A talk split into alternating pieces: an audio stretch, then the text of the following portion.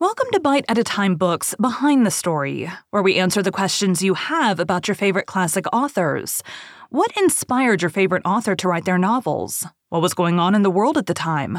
Follow along with us as we tell you what was happening in the world while your favorite authors wrote your favorite classics. My name is Bree Carlile, and I love to read and wanted to share my passion with listeners like you. If you want to know what's coming next and vote on upcoming books, sign up for our newsletter at biteatatimebooks.com. Be sure to follow my show on your favorite podcast platform so you get all the new episodes.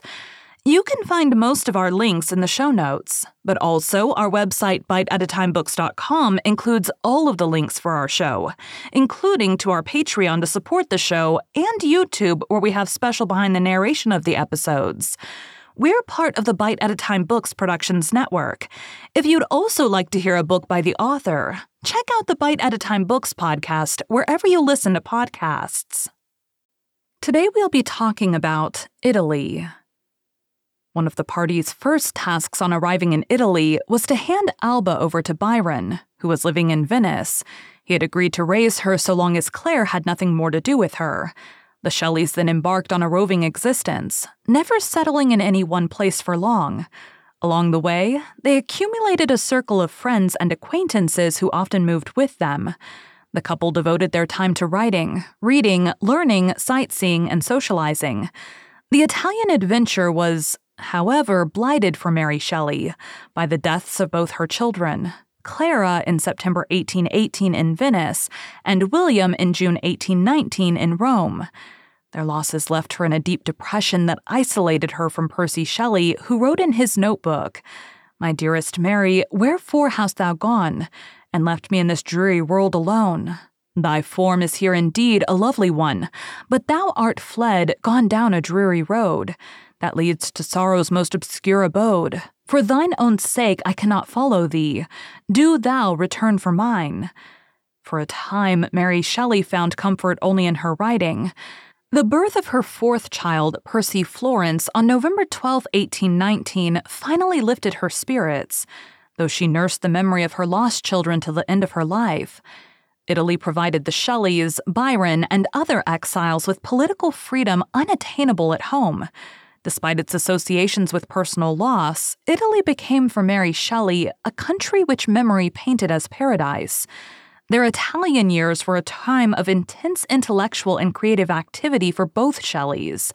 While Percy composed a series of major poems, Mary wrote the novel Matilda, the historical novel Valperga, and the plays Proserpine and Midas. Mary wrote Valperga to help alleviate her father's financial difficulties, as Percy refused to assist him further. She was often physically ill, however, and prone to depressions. She also had to cope with Percy's interest in other women, such as Sophia Stacey, Amelia Viviani, and Jane Williams. Since Mary Shelley shared his belief in the non exclusivity of marriage, she formed emotional ties of her own among the men and women of their circle. She became particularly fond of the Greek revolutionary Prince Alexandros Marikodoros and of Jane and Edward Williams.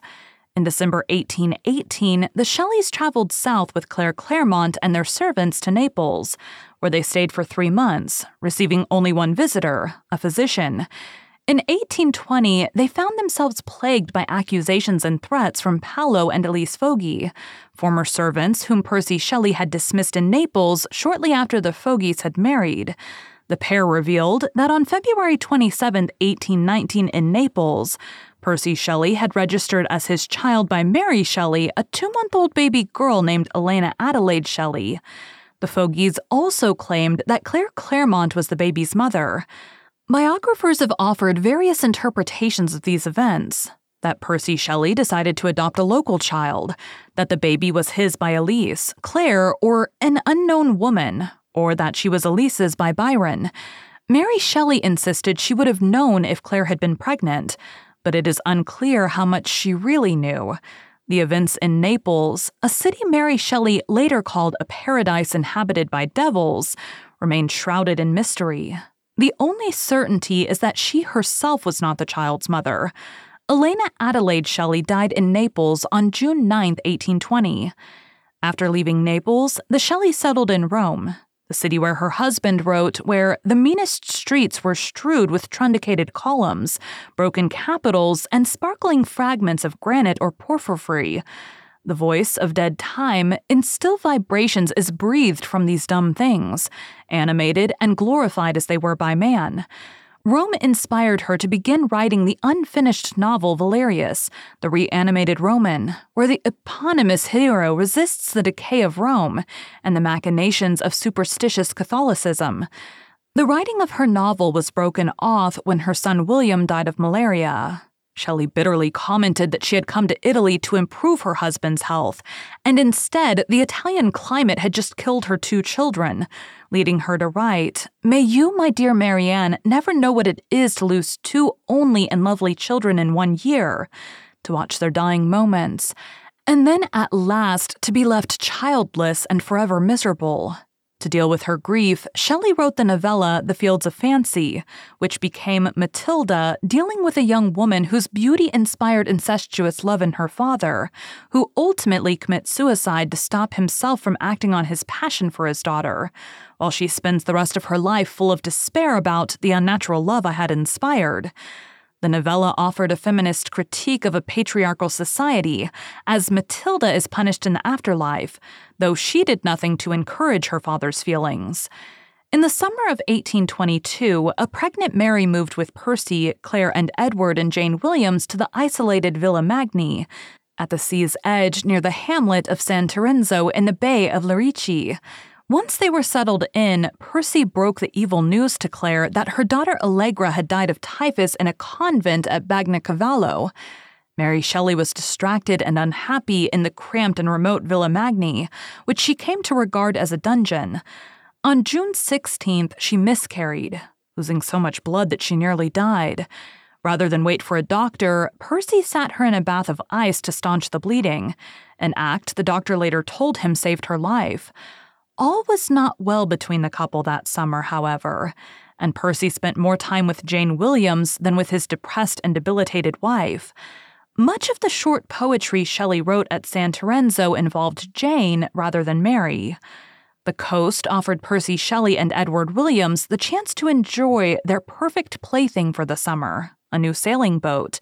The boat had been designed by Daniel Roberts and Edward Trelawny, an admirer of Byron's who had joined the party in January 1822. On July 1, 1822, Percy Shelley, Edward Ellerker Williams, and Captain Daniel Roberts sailed south down the coast to Livorno. There, Percy Shelley discussed with Byron and Leigh Hunt the launch of a radical magazine called The Liberal. On July 8th, he and Edward Williams set out on the return journey to Lerici with their 18 year old boat boy, Charles Vivian. They never reached their destination. A letter arrived at Villa Magni from Hunt to Percy Shelley dated July 8th, saying, Pray write to tell us how you got home, for they say you had bad weather after you sailed Monday and we are anxious. The paper fell from me, Mary told a friend later.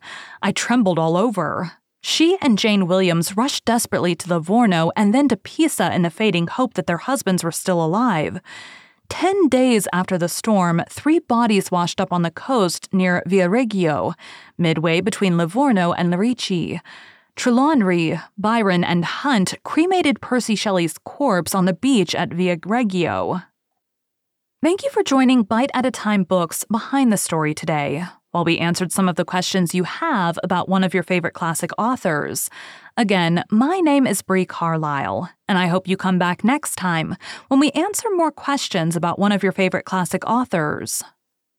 Don't forget to sign up for our newsletter at biteatatimebooks.com. Check out the show notes or our website, biteatatimebooks.com, for the links for our show.